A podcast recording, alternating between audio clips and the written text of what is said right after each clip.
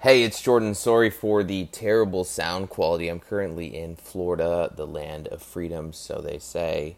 I'm going to be taking about four weeks off the show for some personal reasons, which for the first time ever in my life and on this show, I'm not really going to get into.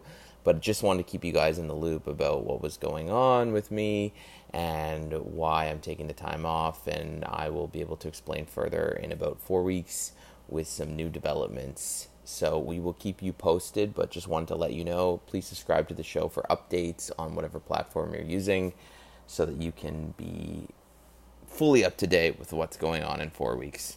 Have a great week. Bye.